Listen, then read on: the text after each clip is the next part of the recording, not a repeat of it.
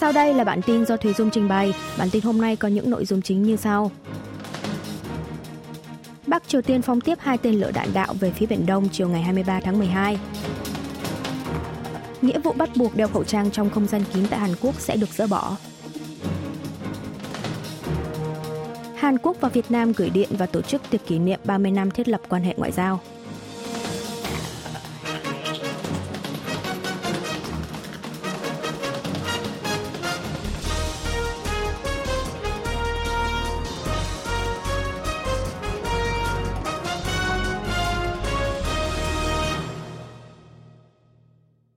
Triều Tiên phóng tiếp hai tên lửa đạn đạo về phía Biển Đông chiều ngày 23 tháng 12. Hội đồng tham mưu trưởng Liên quân Hàn Quốc cho biết, vào lúc 4 giờ 32 phút chiều ngày 23 tháng 12, miền Bắc đã phóng hai tên lửa đạn đạo tầm ngắn từ khu vực Sunan, thủ đô Bình Nhưỡng, về phía Biển Đông. Chỉ 5 ngày sau vụ phóng tên lửa đạn đạo tầm trung vào ngày 18 tháng 12, lấy lý do là nhằm phát triển vệ tinh trinh sát. Quân đội đang tăng cường giám sát, cảnh giới, duy trì phối hợp chặt chẽ với Mỹ, sẵn sàng đối phó với mọi tình huống – Liên quân Hàn Mỹ vẫn đang tiếp tục phân tích thông số chính xác như tầm bắn, độ cao và tốc độ của tên lửa. Năm ngày trước, vào ngày 18 tháng 12, Hội đồng Tham mưu trưởng Liên quân công bố miền Bắc đã phóng hai tên lửa đạn đạo tầm trung để cao góc bắn từ khu vực xã Đông Trăng, huyện Choi San, tỉnh Bắc Pyongan. Ngày hôm sau, Bình Nhưỡng tuyên bố cuộc thử nghiệm này là nhằm phát triển vệ tinh trinh sát, kiểm chứng tính năng hệ thống điều khiển, hệ thống truyền nhận dữ liệu trong môi trường vũ trụ.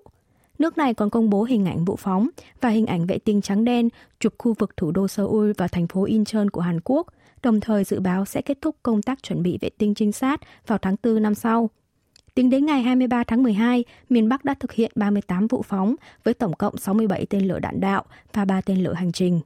Mặt khác, Đài Phát thanh và Truyền hình Nhật Bản NHK chiều cùng ngày cũng đưa tin chính phủ nước này công bố miền Bắc đã phóng vật thể bay được phỏng đoán là tên lửa đạn đạo vào chiều ngày 23 tháng 12. Có vẻ như tên lửa này rơi ngoài vùng đặc quyền kinh tế EEZ của Nhật Bản.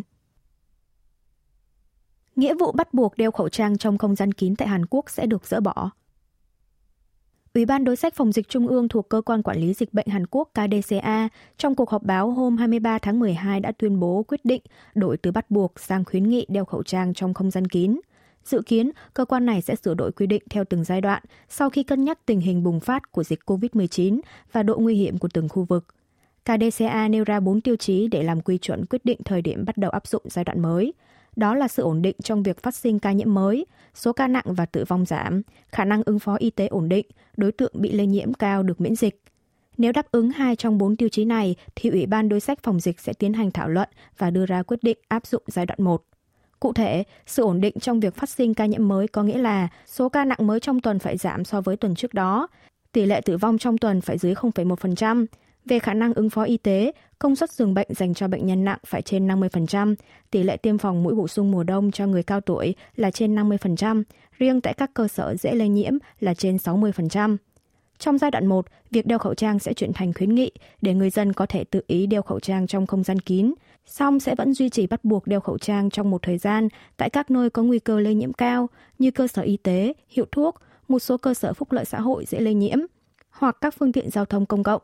Khi được nâng cấp lên giai đoạn 2 là bình thường hóa quy định phòng dịch, Hàn Quốc sẽ dỡ bỏ hoàn toàn nghĩa vụ đeo khẩu trang đối với một số không gian kín vẫn còn bắt buộc đeo khẩu trang và chỉ đeo trong trường hợp cần thiết. Tuy nhiên, chính phủ có thể sẽ bắt buộc người dân đeo lại khẩu trang trong trường hợp số ca mắc mới tăng đột biến hay hệ thống ứng phó y tế gặp khó khăn lớn do biến thể mới hoặc tình hình dịch bệnh nước ngoài thay đổi. Tính đến 0 giờ ngày 23 tháng 12, Hàn Quốc ghi nhận 68.000 ca mắc COVID-19 mới, cao nhất trong 15 tuần qua – số ca nặng đạt mức 500 người trong suốt 6 ngày liên tiếp. Chính giới đã nhất trí thông qua dự thảo ngân sách năm sau vào 6 giờ tối ngày 23 tháng 12. Đại diện Đảng Cầm quyền Sức mạnh Quốc dân Chu Ho-yong và đại diện Đảng đối lập Dân chủ đồng hành Park Hong Kun chiều ngày 22 tháng 12 đã nhóm họp với Phó Thủ tướng phụ trách Kinh tế, kiêm Bộ trưởng Kế hoạch và Tài chính Chu Kyung Ho tại Quốc hội – các bên cuối cùng đã đạt được nhất trí về dự thảo ngân sách năm tài khóa 2023, một ngày trước thời hạn cuối cùng mà Chủ tịch Quốc hội Kim Jin Pyo đề ra. Lần này, Đảng cầm quyền và đối lập nhất trí hạ 1% mỗi bậc thuế hiện hành trong biểu thuế doanh nghiệp. Ngoài ra, hai bên nhất trí hoãn 2 năm thực thi thuế thu nhập đầu tư từ tài chính. Từ nay cho tới lúc đó, chính phủ sẽ tiếp tục đánh thuế thu nhập từ chuyển nhượng cổ phiếu và từng bước hạ thuế giao dịch chứng khoán – chính giới quyết định lập ngân sách hỗ trợ phiếu mua hàng tại địa phương quy mô 352,5 tỷ won, 276 triệu đô la Mỹ, nâng 660 tỷ won, 516,8 triệu đô la Mỹ ngân sách hỗ trợ liên quan tới nhà ở xã hội cho thuê. Hai bên cũng đạt được nhất trí về vấn đề ngân sách cho vụ cảnh sát thuộc Bộ Hành chính và An toàn và Ban Quản lý Thông tin Nhân sự thuộc Bộ Tư pháp, một tranh cãi chính trước đó. Đảng Dân Chủ đồng hành yêu cầu cắt toàn bộ ngân sách cho hai cơ quan này, nhưng Chủ tịch Quốc hội Kim Jin Pyo đề xuất dùng ngân sách dự phòng. Cuối cùng, hai đảng đã đi đến nhất trí cắt giảm xuống một nửa và huy động từ ngân sách dự phòng. Chính giới nhất trí gia hạn 3 năm chế độ đảm bảo giá cước vận tải. Chính giới Hàn Quốc ngày 22 tháng 12 đã nhất trí thông qua dự thảo sửa đổi luật kinh doanh vận tải bằng xe tải tại phiên họp toàn thể Quốc hội trong ngày 28 tháng 12 tới, có nội dung gia hạn 3 năm chế độ đảm bảo giá cước vận tải. Chế độ đảm bảo giá cước vận tải có nội dung đảm bảo giá cước vận tải ở mức tối thiểu cho tài xế xe tải, vốn sẽ hết hạn vào cuối năm nay. Đây vốn là một vấn đề tranh cãi chính đã khiến cho công đoàn vận tải hàng hóa tiến hành cuộc đình công kéo dài 16 ngày, gây thiệt hại lớn tới nền kinh tế Hàn Quốc. Chính giới cũng nhất trí gia hạn chế độ làm thêm giờ bổ sung, cho phép các doanh nghiệp có dưới 30 nhân viên có thể bố trí người lao động làm thêm 8 tiếng trên một tuần, ngoài tổng thời gian làm việc tối đa là 52 tiếng một tuần, thông thường theo luật hiện hành. Mặt khác, chế độ nhà nước hỗ trợ nhân sách bảo hiểm y tế sẽ chính thức hết hiệu lực trong năm nay. Theo luật bảo hiểm y tế và luật tăng cường sức khỏe người dân, chính phủ sẽ hỗ trợ 20% nguồn thu dự kiến hàng năm của bảo hiểm y tế bằng nguồn ngân sách nhà nước. Cũng trong ngày 28 tháng 12, dự kiến chính giới sẽ thông qua dự thảo sửa đổi luật Tổng công ty điện lực và luật Tổng công ty khí ga, có nội dung nâng hạn mức phát hành trái phiếu doanh nghiệp cho hai đơn vị này. Cuối cùng, Đảng Cầm quyền và Đảng đối lập nhất trí sẽ phối hợp để Ủy ban điều tra đặc biệt tại Quốc hội về thảm họa Itaewon có thể truy cứu trách nhiệm, lập đối sách phòng ngừa tái diễn sự cố tương tự, đồng thời để ngỏ khả năng về việc gia hạn thời gian hoạt động của Ủy ban này, vốn sẽ kết thúc vào ngày 7 tháng 1 năm 2023. Hàn Quốc và Việt Nam gửi điện và tổ chức tiệc kỷ niệm 30 năm thiết lập quan hệ ngoại giao. Ngày 22 tháng 12 vừa qua, Tổng thống Hàn Quốc Yoon suk yeol Tổng bí thư Đảng Cộng sản Việt Nam Nguyễn Phú Trọng và Chủ tịch nước Nguyễn Xuân Phúc đã gửi điện qua lại nhân dịp mừng 30 năm thiết lập quan hệ ngoại giao Hàn Việt. Tổng thống Hàn Quốc đã nhắc đến các thành quả mà hai nước gặt hái được trong nhiều lĩnh vực đa dạng kể từ sau khi thiết lập quan hệ ngoại giao lần đầu vào năm 1992. Ông Yoon cũng bày tỏ mong đợi mối quan hệ hợp tác song phương sẽ càng vững mạnh và mật thiết hơn để ứng phó với các thử thách mang tầm quốc tế. Theo như tuyên bố về quan hệ đối tác chiến lược toàn diện mà Chủ tịch Nguyễn Xuân Phúc đã đưa ra trong chuyến thăm cấp nhà nước Hàn Quốc hôm 5 tháng 12. Về phần mình, Thủ tướng Hàn Quốc Han Đốc-su và Ngoại trưởng Park Jin đã bày tỏ sự vui mừng khi hai nước đã nâng cao quan hệ đối tác chiến lược toàn diện và mở rộng hợp tác trong nhiều lĩnh vực như an ninh kinh tế và biến đổi khí hậu. Cũng trong ngày 22 tháng 12, Bộ Ngoại giao Hàn Quốc đã tổ chức tiệc chiêu đãi kỷ niệm tại Seoul dưới sự chủ trì của Ngoại trưởng Park Jin. Tiệc chiêu đãi có sự tham gia của Đại sứ Việt Nam tại Hàn Quốc Nguyễn Vũ Tùng và hơn 200 cán bộ nhân sự các cấp. Trong bài chúc mừng, Ngoại trưởng Hàn Quốc cho biết, dựa trên những nỗ lực của chính phủ và người dân hai nước, Seoul và Hà Nội có được những thành quả hợp tác đáng ngạc nhiên trong nhiều lĩnh vực suốt 30 năm qua. Đáp lại, Bộ trưởng Ngoại giao Việt Nam Bùi Thanh Sơn đã gửi video chúc mừng. Hàn Quốc còn tiến hành sự kiện thắp đèn hình logo Hàn Việt trên tháp N tại núi Nam San, thủ đô Seoul. Được biết, Việt Nam cũng treo cờ và biểu ngữ chúc mừng tại tòa nhà cao tầng ở Hà Nội trong buổi chiều ngày 22 tháng 12. Bộ Ngoại giao Hàn Quốc lên án giao dịch vũ khí giữa Bắc Triều Tiên với Nga. Điều phối viên liên lạc chiến lược thuộc Hội đồng An ninh Quốc gia Mỹ NSC John Kirby ngày 22 tháng 12 giờ địa phương cho biết, trong tháng trước, Bắc Triều Tiên đã hoàn tất bàn giao lần một vũ khí như đạn pháo và tên lửa cho công ty quân sự tư nhân Wagner Group của Nga. Nhà Trắng lên án miền Bắc đã vi phạm nghị quyết trừng phạt của Hội đồng Bảo an Liên Hợp Quốc, cảnh báo Washington sẽ nêu vấn đề này lên Hội đồng Bảo an. Về thông tin trên, Bộ Ngoại giao Hàn Quốc ngày 23 tháng 12 lên án giao dịch vũ khí giữa miền Bắc với công ty quân sự của Nga đã vi phạm toàn diện nghị quyết của Hội đồng Bảo an, gây hại tới hòa bình và ổn định của cộng đồng quốc tế. Bộ Ngoại giao cho biết trong thời gian qua, chính phủ Hàn Quốc đã tiếp tục thảo luận về vấn đề này với phía Mỹ, Seoul ủng hộ và sẽ hợp tác với Washington đưa vấn đề này lên Hội đồng Bảo an. Bộ Ngoại giao ra mắt nhóm chuyên trách hỗ trợ doanh nghiệp xuất khẩu đấu thầu tại nước ngoài.